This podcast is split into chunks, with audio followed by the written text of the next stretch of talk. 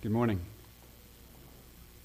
It's my privilege today to introduce to you our guest speaker this morning, Jim Rose. Many of you know Jim and Phyllis Ann Rose. They sit just a few rows back, a few rows from the back.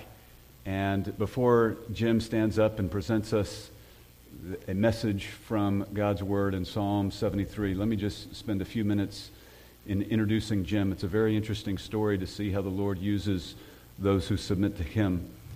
Jim began his professional life as an engineer. He graduated from Georgia Tech University in 1958 with an engineering degree. Immediately thereafter, he served in the military as an officer in the United States Army, a lieutenant, for two years. And after his, uh, his uh, time in the service, he became a, an aerospace engineer and worked on the Apollo project, on NASA's Apollo project in the early 1960s. You remember the Apollo project that brought uh, Americans to the moon. And as Jim was working for, uh, for the Apollo project in, in those years, the Lord was, uh, was working on Jim, and, and uh, Jim concluded that the Lord wanted him to go into ministry as a missionary. So he and Phyllis Ann packed up and moved to Dallas, Texas where Jim could study the original languages Greek, Hebrew, and theology. And so he enrolled in Dallas Theological Seminary. And uh, he served as a pastor of a church there in, uh, in Arlington, Texas, not far from Dallas. And during his time at the seminary, he graduated in 1967 with a Master's of Theology in New Testament Greek. And uh, since then, for more than 50 years, Jim has served as pastor of, various churches around the nation. He's also served uh, 19 years on the board of uh, the, the seminary itself. Jim and Phyllis Ann are uh, avid travelers, and they have taken and led more than 40 trips to the Holy Land, to Israel, and to the Mediterranean. They have been married over 66 years. They have two two sons and 12 grandkids. And with that very brief introduction, it's my pleasure to, uh, to pass the microphone, so to speak, to, uh, to, to Jim Rose, and I look forward to his message from Psalm 73.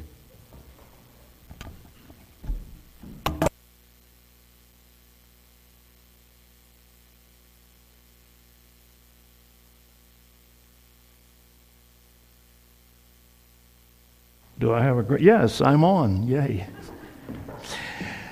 Thank you, Pastor Alex. I want to say uh, something about him. We uh, have been traveling a great deal, and our travel schedule slowed down a bit about a year ago, and we found ourselves coming to Fredericksburg Bible Church. We'd been here before, and we we're delighted to find at that time, our first Sunday, uh, Mark Beal and his wife, who we served together at Northwest Bible Church in Dallas. Uh, but the uh, pastor and the preacher were unknown to us, and we went away delighted. God has given you a very good man and a most excellent teacher. We love every week, and I've really enjoyed your series on John, Alex. That has been truly marvelous. We've also enjoyed the music. I love the, the hymns, I, particularly some that I haven't sung in a long time. We don't want to lose these hymns. The theology of them and what's in them is truly wonderful. The other thing that I really enjoyed this morning, my wife wanted to be sure we weren't late. And so we left early and got here, and we got here in time to hear Doug Gray on Tehillim, that is the Psalms, Psalm 119, an incredible psalm. And he is doing a marvelous job on that. And I hope if you're not there, you will be next week. And that, that, that is a marvelous opportunity. We also deeply appreciate our prayer letter. Uh, that's helped us get to know some of the people in this congregation, and we do pray for you and we appreciate your prayers for us. We are delighted today that uh, we have some of our family here Mark and Nancy are here, and our grandson Ryan, and Alyssa, our granddaughter. Uh, Keith was going to be here, our oldest son, but Keith uh, had something come up, and so he and uh, his family were not able to come, but they're praying for us. Before we look into God's Word, let's just pray again for a moment. Father, as we come to your Word, we thank you what we heard about Psalm 119, that marvelous acrostic psalm that takes us into all really the areas of the spiritual life that we need to probe and live for your glory. Lord, we ask this morning now as we come to Psalm 73 and the words of Asaph that we would understand where he was and where we are and where we need to be by your Holy Spirit through your scripture, inspired, given for us to change us into those who glorify you with each day we live. We ask it in Jesus' name. Amen. Psalm 73 is actually the first of 11 Psalms that open the third book of the Tehillim or the Psalms. The Psalm 73 is really the first of 11 that are written by Asaph. That is, he penned them. God's Holy Spirit inspired him to write them, and God communicated through him. If you know the Psalms, you'll know that Asaph actually uh, did one more psalm. He actually did Psalm 50. And in Psalm 50, we have from the pen of Asaph something in the second book of Psalms. But the one we are going to be into this morning is the one that is, in a sense, his testimony. It's his life. He gives it rather late in the scripture, anyway, but it came at a time when he could do nothing else. It starts off in Psalm 1 with a wonderful statement. It is really not just a statement, it is, fi- it is his final conviction of where he is spiritually. It reads this way Psalms 1 Truly God is good to Israel, to those who are pure in heart. Now, that conviction came, as I said, late in his life. But as we go on in this psalm, we'll discover that he had had a problem. And so it may have come late in his life, but he needed to state it strongly and state it again. Actually, as we look at it, we realize that that statement, surely God is good to Israel, to those who are pure in heart, was a question in his life before he finally came to this. If you look at verse 13, you'll read this Surely in vain I have kept my heart pure and washed my hands in innocence. In other words, there came a time when it seemed worthless to be pure in heart and to wash my hands in innocence. That is, to do what you did earlier confess our sins to God and live for Him. As we come to this, we realize that Asaph was one who, in Psalm 73, was, as Paul says it, not a new plant in his faith. He writes this in the afternoon of his life on earth. To know a little about him, we might turn, we won't do it, but you can, to 1 Chronicles chapter 16, and we'll discover that he was very close to David the king. His ministry would be during David's reign, which went from uh, 1010 to 970 BC. He would not only minister there, but he would, in true sense, be the priest that David looked to on many occasions. In fact, in Psalm, in uh, 1 Chronicles 16, we discover that David appointed him as the chief Levitical priest who ministered in the presence of the Lord before the ark of the Lord. And so this man was not a lightweight spiritually. He was a man who was greatly respected. And yet, when we go to verse 2, we find that he was in deep trouble. And he confesses it readily. In verse 2, we read, After surely God is good to Israel, to those who are pure in heart, we read, But as for me, my feet came close to stumbling, my steps had almost slipped. And again, that happened late in his life. Now, what would cause a man of God who ministered in the very presence of God before probably the curtain with the ark behind it, but they could see the glow of his presence? What would cause him to stumble and to slip? We have to know a little bit about David's life to understand this. In my opinion, in studying this psalm, what caused Asaph to almost fall out was what happened in David's kingdom. Uh, what happened in David's kingdom and in Asaph's day is very real for us in our day.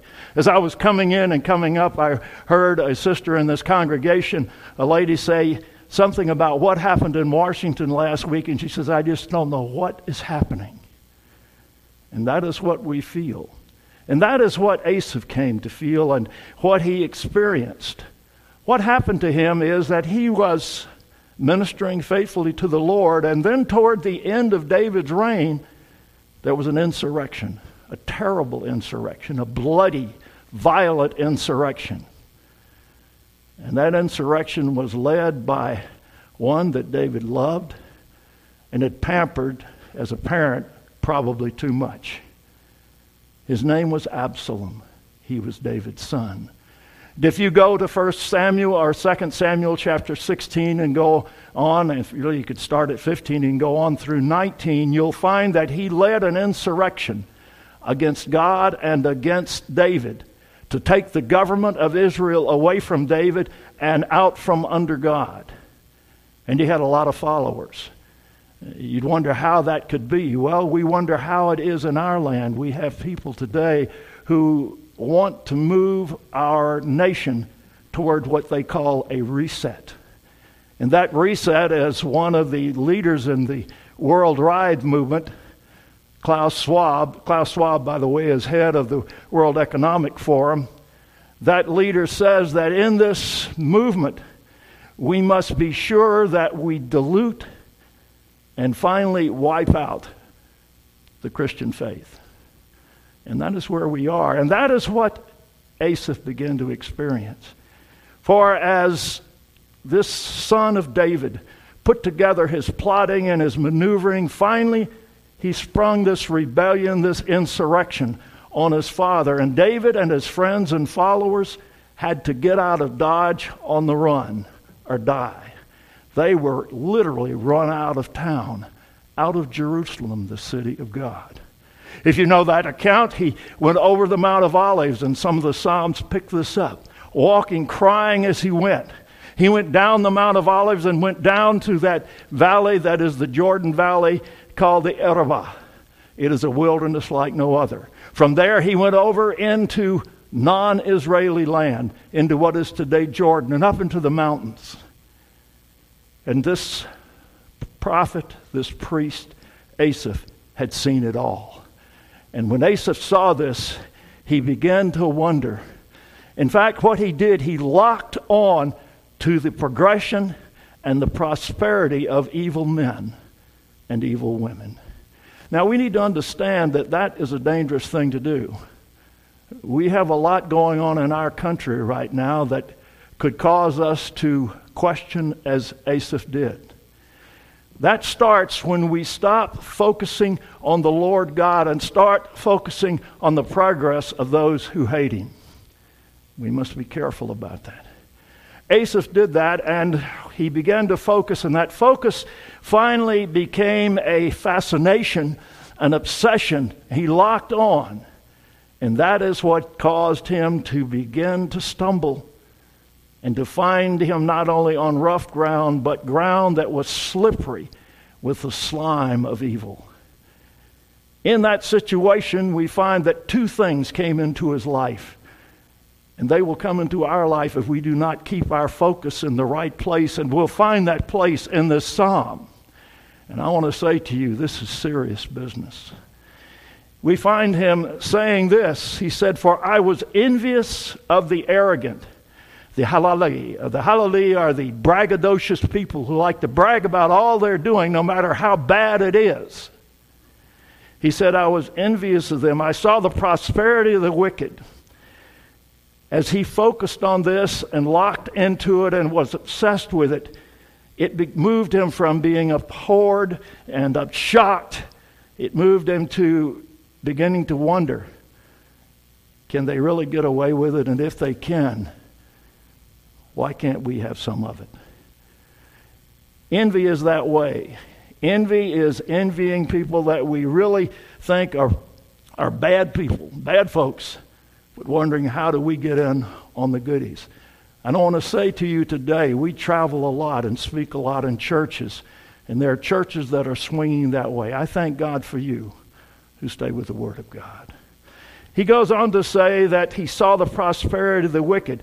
Then he begins to describe not just their prosperity, but their life scene. Not only do they live prosperously in life and they advance, but when they die, they have no pain in death. They die at home in their bed. Phyllis Ann and I ministered together in New York City a number of years, pastoring a church called Calvary Baptist. It was established in 1847. Interesting church, great church. And one of our dear brothers that we've worked with for years is the new pastor. And you might pray for Calvary and uh, pray for Abraham Joseph, who is the pastor. But while I was there, I, I got to experience something that I'd never experienced living in Dallas, certainly, nor in Florida, where I grew up, nor in Georgia, where I went to school. And that was the progress of truly evil people. We had at Calvary a man who had been a made man in the Gambino family of the mafia, the mafioso. And I learned more about the mafia than I really wanted to know, actually working with this guy. He was a great guy. He's with the Lord now, and he came out, but he would tell me, he was a made man, and he would tell me. I remember we ordained him to the ministry. He worked with Chuck Colson, the ministry in, in prison, because he'd been in prison so many times. And I'll never forget the night that we ordained him. He came out crying, big, huge guy. He, in fact, he played pro football at one time. He weighed about 240. He was about 6'5. He came out and he's crying and he's shaking the whole building with his cry. And I said, Ron, what is wrong? He says, This is one of the two most important nights of my life. And I said, Well, what was the other one? He says, When I was a made man. well, I didn't really want to. He, he finally got over thinking that was important. But that's the kind of people that he is seeing here. He is seeing people who are truly evil and are prospering, and when they die, they die at home in their bed, and they seem to get away with it. The next thing we see is he says, They are not troubled as other men, nor are they plagued like mankind. In other words, they don't have to worry about debts. They don't have to worry about their children going to a dying public school system. They can send them to private instruction. They don't have to worry about braces on, I don't know if they had braces on their teeth in that time, but they didn't worry about those kind of things. No, they had the money to take care of it.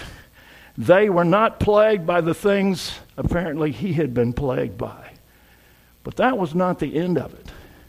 They were not only progressing and prosperous, they were outwardly not only evil, they weren't the average variety bad person.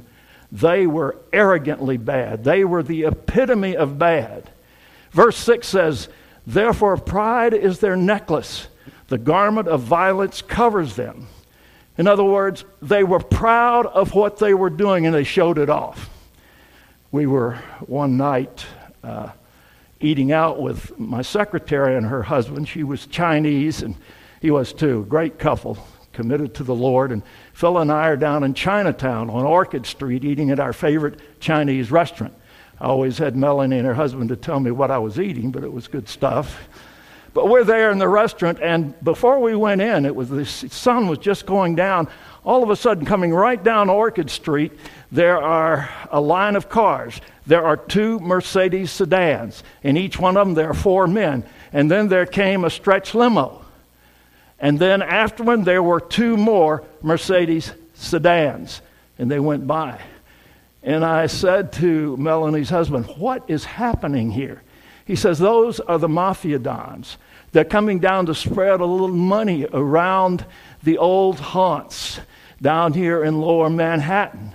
He says they're showing their, their power, they're expressing their pride on what they do, and they're also threatening to say, if you oppose us, we'll take care of you. You see, they wore in their pride a garment of violence. Unfortunately, it seems like that violence and that attempt has moved south to Washington, and we are facing it. At any rate, this is what Asaph saw. He saw people led by Absalom who were absolutely rotten, and yet they seemed to be getting away with it all. Not only that, he says, their eyes bulge with fatness. And uh, when he says this, uh, by the way, I missed something over in four. I wanted to say they have no pain in their death, their body is fat. You may wonder what that means, and that's back in verse 4. Literally, the Hebrew text has said they had a fat front. In other words, to be fat in the Old Testament was somebody who did well. So many people were skinny because they were hungry, and these people did well. Back to the ones, their pride is their necklace, the garment of violence covers them. Their eyes bulge out with fatness, the imagination of their heart runs riot. They mock and wickedly speak of oppression. They speak from on high. These people under Absalom, if you study that passage, came in and they took over, as it were, Jerusalem. And they were violent in doing it. And when they got what they Jerusalem had to offer, they wanted everything else. They wanted to, as it were, pull in all of the desires of their heart. And it seemed like no one was going to stop them. They mock and they wickedly speak of oppression. In other words, they were, rather than asking people to support them, they were telling them, you'd better, or we'll deal with you. The situation for him was one that he could not put together with the fact that this was the city of God and David was the anointed of God. He goes on to say that they not only are thinking they are like God, they speak from on high as if they are God, they are speaking against God. It says they have set their mouth against the heavens and their tongues parade through the earth. In other words, they speak against God and they are going to do what they want. They are now gods. I mentioned to you what the World Forum says we must put aside, suppress Christianity. And these people were going to end God's rule altogether. The next thing we see is they had a following in verse 10. We read, Therefore his people returned to this place. His, I believe, speaks of one of the ideal men, uh, the ideal elite. Uh, it may be looking specifically at Absalom, but it looks at those men who had decided we will go against God. We'll take Jerusalem for ourselves. We'll get rid of all of the spirituality stuff, and we'll put everyone who doesn't go with us under us. That becomes very clear when you go on and see what they said. The people who follow them, uh, his people, return to this place. That is, they come now into Jerusalem. These are people who had been outside because they had not followed David. Now they're back. And being in their back, the, the waters of abundance, they are drunk by them. Some writers on this passage think that that means they buy the doctrines of these people under Absalom who are trying to have an insurrection to get rid of God and get rid of the king. It may mean that. I think it also means that they have come into Jerusalem and they are taking all of the abundance for themselves. They are going to eat it up and they are going to enjoy it. They will take the abundance and drink them down. Literally, the passage says, drink them up. They are against God. He finally says in verse 7 they say, How does God know? And is there knowledge with the Most High? In other words, you who've worshiped God, you're out of it. How does God know? What they're questioning is two things the omniscience of God, what he knows, his all knowingness, and the omnipotence of God, his all powerfulness. He's the God who is most high. Maybe he's too high to see what we're doing. And if he did, he wouldn't care. Or secondly, if he sees what we're doing, then he can't do anything about it. And believe me, that is the thought of those who despise God and turn against him. And that was the thought then, and that is the thought now. When you read this material about the great reset that we are facing, the one thing you see is all people that don't go with them are to lose their freedom. And secondly, any thought of God is to be annihilated and dissolved. And that is what was happening here. Now, he ends up by saying this Behold, these are the wicked, and always at ease. They have increased in wealth. And this, this is his view of them. They're at ease, they're not bothered, they're progressing, and they're prosperous. And his thought is, where is God in all of this? Well, the next thing we see is that he has finally moved from being envious to doubting God altogether. Verse 13 says, Surely in vain I have kept my heart pure and washed my hands in innocence, for I have been stricken all day long and chastened every morning. He's telling him that, you know, I was really against this. And I've tried to do everything I could, but, but I've been left stricken. There's nothing I can do. And, and, and I, I look at my life and I say, surely being a good guy are faithful to God and being pure in morality and supporting the king that he is anointed, that all is empty. It's vain. There are people saying that right now in our country. Thank goodness you're not some of them. And we need to know that that is where we are and what do we do about it. Now, at this point, Asaph, a man who's well on in his faith, is basically moved from envy to doubting God. To doubting God and saying, Lord, I followed you, but I, all I see is that I'm stricken every morning. I'm sick to death in body and mind. But at this point, something happens. The psalm breaks at verse 14. 15 through the end is the second half, and it's the road back. And I want to say to you this morning, we need to know the road back. Some of you may be asking, why do things happen the way they have? Why did Monday happen the way it did? Why are we seeing people who are doing things that obviously are wrong? Why are we seeing crimes that are not prosecuted at all? Why are these things happening? His way back begins in 15 and it comes in four steps. And we want to know these steps. The first thing we see in step one is that he may be falling, he may be stumbling, he may be slipping, but he's not down. And we need to know that. If you go back to verse 1, you, you see that surely God is good to Israel, to those who are pure in heart. But as for me, my feet came close to stumbling, my steps had almost slipped. There's an eternity between almost and actuality. And I want to say to you right now, as we stop with this for a moment, that Asaph was a man of God.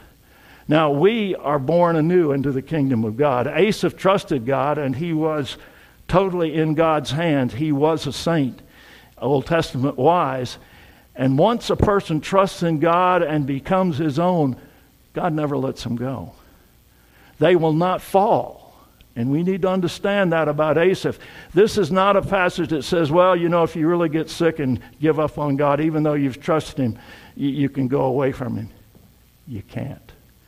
Now, I want you to know that because it becomes very uncomfortable to try to. And he'll deal with that. But there is a stopping point for him. And that stopping point is he said, I won't talk about this. If I do, it would betray the young generation. That is, those who are new plants in faith in Israel, in Judah. In other words, young people, that is in the faith, not in age. I was talking to a brother last week in the church we were preaching in who's in his late 50s and he just became a child of God. Well, he's a brand new child. And the children of God that are truly children in their faith, they are not ready to struggle in the valley of doubt and disappointment. And so he says, I won't talk about that. In other words, I will keep it to myself. But the fascinating thing is, keeping it to himself, he did not yet do the right thing with it. Verse 16 is a fascinating verse. I, I have spent my life studying, and, uh, you know, some of us are slow learners. We're forever going to school. And I've spent most of my life in school or teaching in school or seminary or churches or whatever. Uh, by the way, Alex, I appreciate you mentioning the Apollo program. That made me realize how old I was. Everything I worked on, I worked on the spacesuit. We had the suit. And uh, I worked on the water separator, and uh, I, I won't get into that. But it's all, all in museums now if you want to see it. And they're looking at me and say, You ought to be in there with it. You know how it is. But at any rate, this, this uh, situation for him is one where he, he's going to keep something to himself. He's going to ponder it. And that's been my life, pondering things. My wife will tell you when I have a boy, she's shaking her head back there. Uh-huh. When I have a problem, and be it electronic, I'm going to figure it out. She says, Why don't you call Mark? Mark is here. He, he knows what to do. No, I'll do it. Well, we can also do that with the Lord. This, I don't understand why God is letting this happen, but I will figure it out. And we won't ever. Our thoughts are not His thoughts. There are going to be things we accept by faith because we don't know the end because we are not God. Thank goodness. And I believe through all eternity we will be continually learning and discovering wonderful things about God, but we'll never get to the end of it. Well, he was going to ponder it. He said, I pondered to understand, and he said, This was troublesome in my sight. The word troublesome, ma'el in Hebrew, means to struggle in labor, but to get nothing done. It's, it's to work to no good end. And he said, That's what it was like. But then at this point, he does the right thing. Don't miss verse 17. He said, I was, it was troublesome, it was troublesome or, or toilsome with no end in my sight until I came into the sanctuary of God. The Mokadesh Ha'el is the, as it were, the sanctuary of God. It means the holy place of El, of God. Mokadesh Ha'el. It, it's, it's, and, and by the way, that's where he labored. I thought that was fascinating. This particular writer, Asaph, was a Levitical priest whose ministry was in the presence of God. You know, that tells me something about the presence of God. You may be sitting here thinking, well, you know, my problem is I, he's going to go into the presence of God. He's getting to go into the sanctuary, the Kodesh Ma'el. He, he's getting, getting Ma'el Kodesh. He, he's getting to do this, but I can't do that. Oh, yeah, you can. The first thing we know is, you might look at 2 Corinthians 6.16. We won't turn there now, but there Paul says to the Corinthians, Do you not know that you are the temple of God? And he uses the word naos, which is the holy place and the holy of holies. In other words, you are where God dwells. You need to know that. We need to know that, Fredericksburg Bible, because we feel a part of this group that we are the temple of God. Ephesians chapter 2 and 3 deal with this as well. When we come together, God the Holy Spirit is in us in a special way. And He is here to speak to us through His Word, to inspire us to know His plan. And the first problem is when we don't show up, we're not with him in that special way. Now, you are always with him.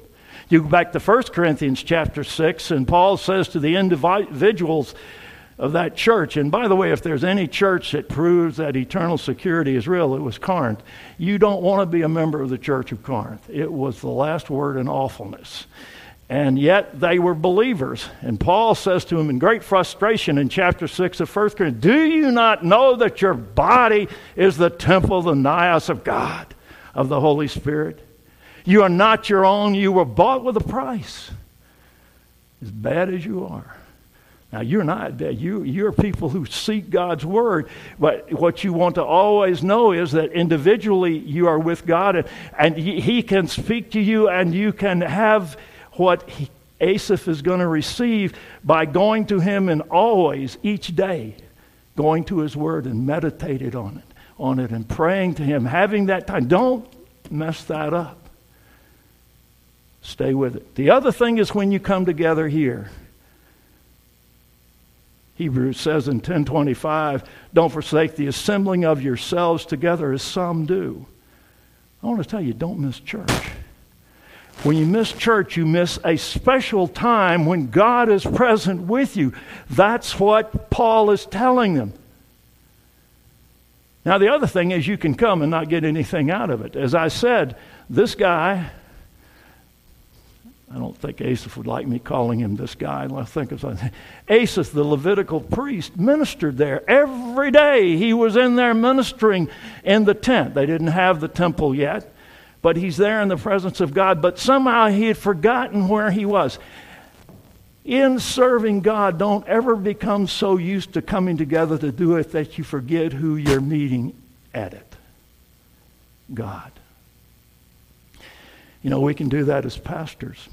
And I know Alex knows that. I know it. You know, we, we, we, you know, we just deal with God's presence and God's word and it just becomes, don't ever let that happen. Thankfully, you have a pastor who hasn't, but don't let it happen to you. When you come here, know that God is present. Suddenly, Asaph again realizes that. He says that Things did not change until I came into the sanctuary of God, the Mishkados El. Mishkados El. Then he said, I perceive therein. When he came in to the presence of God and knew it was the presence of God, suddenly he perceived something. This Hebrew word means to not only know it, but to understand what it's about. It, it, it, it, came together for him. And what he's going to understand in the presence of God is the end of those who despise God, be it in Asaph's day or our day, and say we're going to dissolve God and his religion and get rid of him. They're not going to do that. Because he saw there ahar. Ahar in Hebrew is an interesting word. It really means just here, but it, it really covers for the hereafter. What God showed him was yes, I haven't moved yet, but I will move, and I want to show you what I'm going to do, and that will be evident in thereafter, their hereafter. There is a bottom line, there is a last chapter for every person, every nation, and God writes that chapter. He looks at this, and suddenly he realizes First, he realizes what God has done with them now. They think they're prospering because they're denying God, they're living the high life, but it says, Surely you have set them. He immediately goes to a first person. Did you notice that? He's speaking directly to God. Surely you set them in slippery places. To literally to throw them down to roaring ruin is what the Hebrew word is. It is going to be a total wreck for those who despise God and do not follow Him. The next thing he says is how they are destroyed in a moment, in just a, a short time, suddenly, quickly. They are utterly swept away by sudden terrors. One of the things that it's uh, very helpful to do is study world history and go back to as far as you can go back, and you will find that every civilization and every nation that has decided God is not important follows this path. Now, I'm not saying history is, as it were, repeating itself, that it's cyclical. It's not. History is linear. What is cyclical is evil. Evil is not creative. Satan, uh, let me give us some encouragement. Satan is not creative. He does the same way, the same things again and again. We're seeing things happen in the world right now to try to bring a, a one world order. It's old socialism, whatever you want to call it, communism. It, it hasn't changed a bit. Satan has no new playbook. It's just that he has people who think it's going to work, and it's never worked. I was reading an article a while back that was written by a movie producer in Hollywood, not a believer at all, but he had gone into communism. And he'd really gotten in it. And finally, he writes this article that was in one of the news magazine, Strange enough, they printed it. He said, You know, I realize that communism is something that will never work. And the point is, people keep trying it. Satan is not creative. And that is what he says. But God works. He destroys. They follow that pattern. He destroys. He's going to keep destroying. If you go to Isaiah, you'll find I've been working in Isaiah in my devotions. In 24 through 27, you have a section where Isaiah is talking about what God is finally going to do to the world. And he says in chapter 25, he says, I am going to destroy the world. I am going to level the world. I am going to take it out. And that's the final bottom line. Asaph is fighting what Absalom thought he was going to do. And if you read the account of Absalom over there in 1 Samuel chapter 15 uh, through about 19, you'll find that just as it says here, God did it. They were utterly swept away in terror in a moment. And it's worth looking at because God has not stopped doing that. He goes on in verse 20 to say, Like a dream when one awakes, O Lord, when aroused, you will despise their form. In other words, they've been dreaming of this world that is never going to happen. And it's like God wakes up and say, "Oh yeah, you think?" And it's all over in that moment. At this point, we have looked really at the first two steps. The first step is he wouldn't talk about it, so he didn't discourage the new believers. The second step is the key step is he brought his doubts and dragged them into the presence of God and said, God, what about this? And God will faithfully answer that for you. If you have questions today about the way God is treating you in your life, God is the Lord Jesus Christ. You go to the Father through Him who is your Savior and loves you, and God loves you more than you can possibly imagine. And he'll, He will clear it up. The next thing we see is that step three is that in verse 21, he now knows what God is going to do to the wicked, but he has another problem what God is going to do about his own condition. Verse 21 When my heart was embittered and I was pierced within, then I was senseless and ignorant, like a beast before you. He, what he's saying is, I was just like them. I became ignorant but I became bitter because I was on the losing side. I thought about trying to get on the winning side. I was bitter. I was pierced through. Literally says I was pierced through my kidney. That, that sounds painful. Anyway, I was pierced through my kidney. And he says that this, and I came like, became like a senseless, arrogant beast.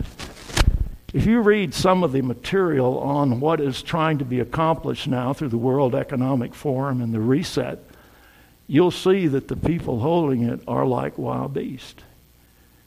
They see all of those under, it's an elitist movement.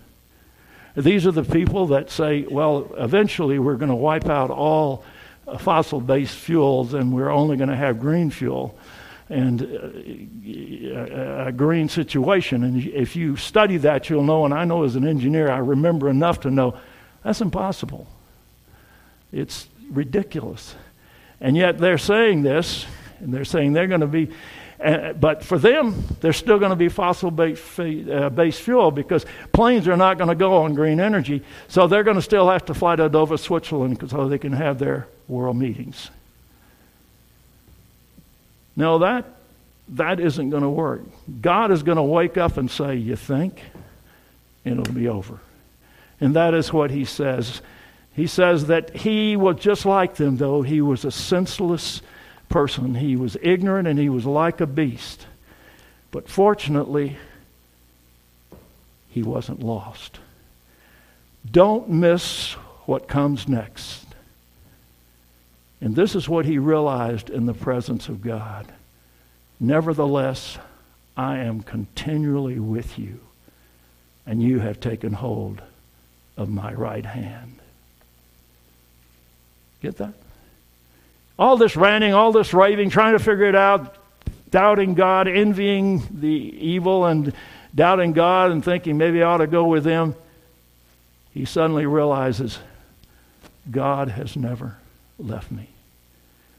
And he'll never leave you. The promise the Lord Jesus made before he ascended into heaven to his apostles, disciples, and all of the other people there is I will never leave you or forsake you. I don't care how bad our situation is right now, He never will. He says, You were continually with me through all of that. I can tell you, I've been through in my life times like Asaph, where I got discouraged. Phyllis Ann had tried to lift me up. It was like trying to lift you know, a 2,000 ton brick, but she stayed with it. But what, what came out of when we come back to God is to realize, Lord, you are always there with me. You're not going to let me go. Not only is He with us, He says, You have taken hold of my right hand. With your counsel, you will guide me, and afterwards receive me to glory. I love this picture because you know, it's like something that happened to my wife and I years ago. I was pastoring in Clearwater, Florida, and uh, we had one huge department store there, Bellas Hess. It's kind of like a Costco and and a uh, Walmart all in one. And my kids used to love to go there, and we go shop over there. And but I had one son, and I'm a name I'm not going to give you to protect the guilty. Uh, that he would, uh, we'd go in and I'd, I'd take his hand because he would be pulling and trying to go. He wanted to go here, he wanted to go there. But I had his hand, but he's trying to break away. And the other son is saying, Catch him, Dad. Don't let him go. Don't let him go. Well, I remember one day in particular, he had really been a handful. I hadn't shopped at all. I'm just trying to keep him from, you know, going here and doing that, this and that.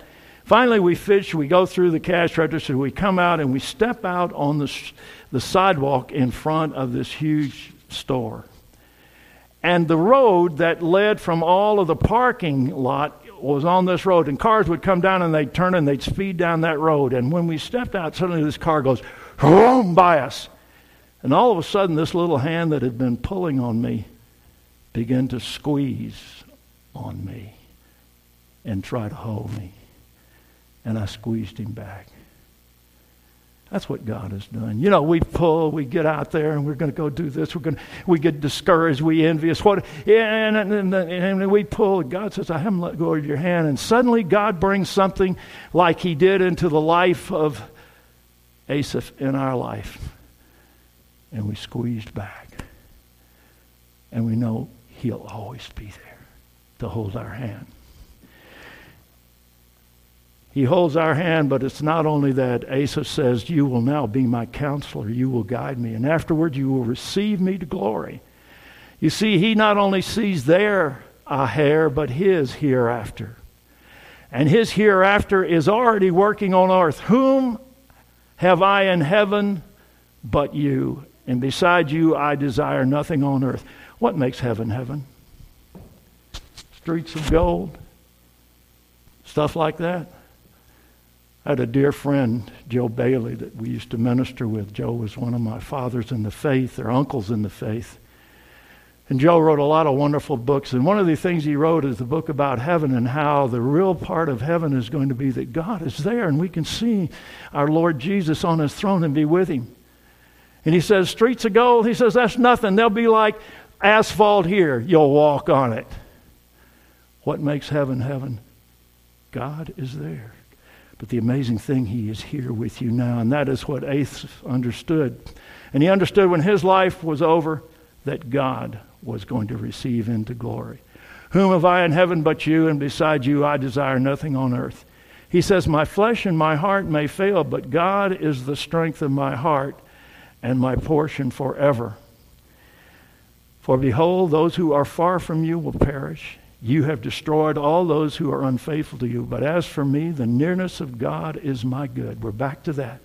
God is good. And I have made the Lord my Lord God my refuge, and I will tell of your works. We close with looking at this because he now has seen the ahar for him. He will serve the Lord and be held here on earth, but when it's through, God will welcome him up into glory. There are those who will perish. He's already talked about those. But in heaven, he will be with the desire of his heart, and that is the Lord God. And we're all going to be there unless the rapture takes place and God calls us out. And he's going to do that for some generation. I don't know if Asaph was thinking about that or not. He says, he says, My heart, my flesh, and my heart may fail. And that's what it says in the Hebrew text. Let me tell you, if he doesn't come back, there's no may about it.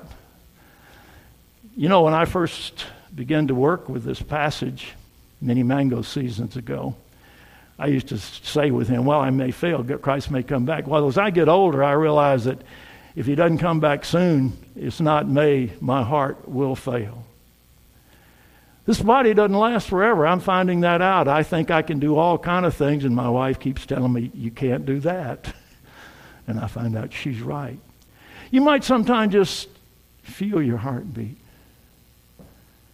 and know one day that heart is going to stop it's going to start, but stop. But you've got to know that what he says is, he says, My heart, my flesh and my heart may fail, but God is the strength. Literally, God is the sayer, the rock of my heart.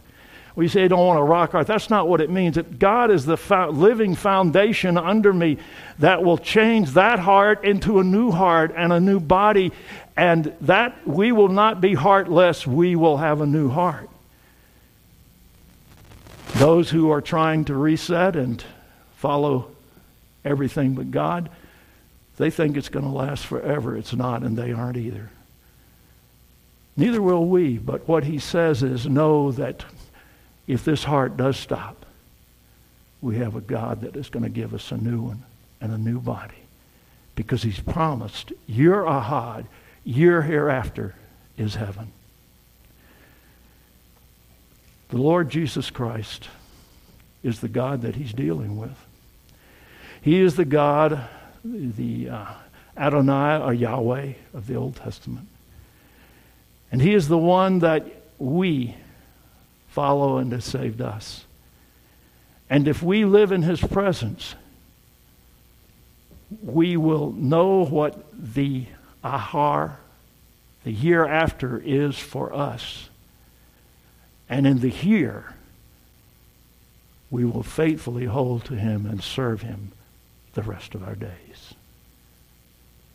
Is he your rock? Is he the one you stand on? Is he the one you have in heaven and you do not desire anything on earth like him? If he is, you can rejoice because no matter what happens here, God has the final say. Let's bow our heads. If you know Jesus Christ this morning, that is, you have put your faith in him. You have trusted him as the one who died for your sins. And because you've trusted him, he has given you life eternal. And you know that you're going to be going to heaven to his glory because of this then continually live in His presence, and you will always see your ahad, your hereafter, and live for it. But if you've not trusted Christ this morning, you're just here and you happen to show up and we're delighted you're here. I want to say to you that all of these that are promising such great things that will make everybody happy, as they say in the Great Reset, they're lying. They won't be happy. But there is a God who will make you eternally joyous, and that's different than happiness. You can trust in him. He's the God that Asaph came to and finally says, There is nothing on earth that I want more than God.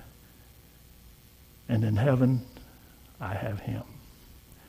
If you have not trusted in him this morning, as I close in prayer, I would ask that you would first look at your life and then you would realize that our Lord Jesus Christ came to this planet and died so that you could go and live with him and have eternal life. If you've never trusted in him, come into his presence this morning by saying simply, Lord Jesus, I, have been on the wrong side. I come to you now and trust you as my Savior.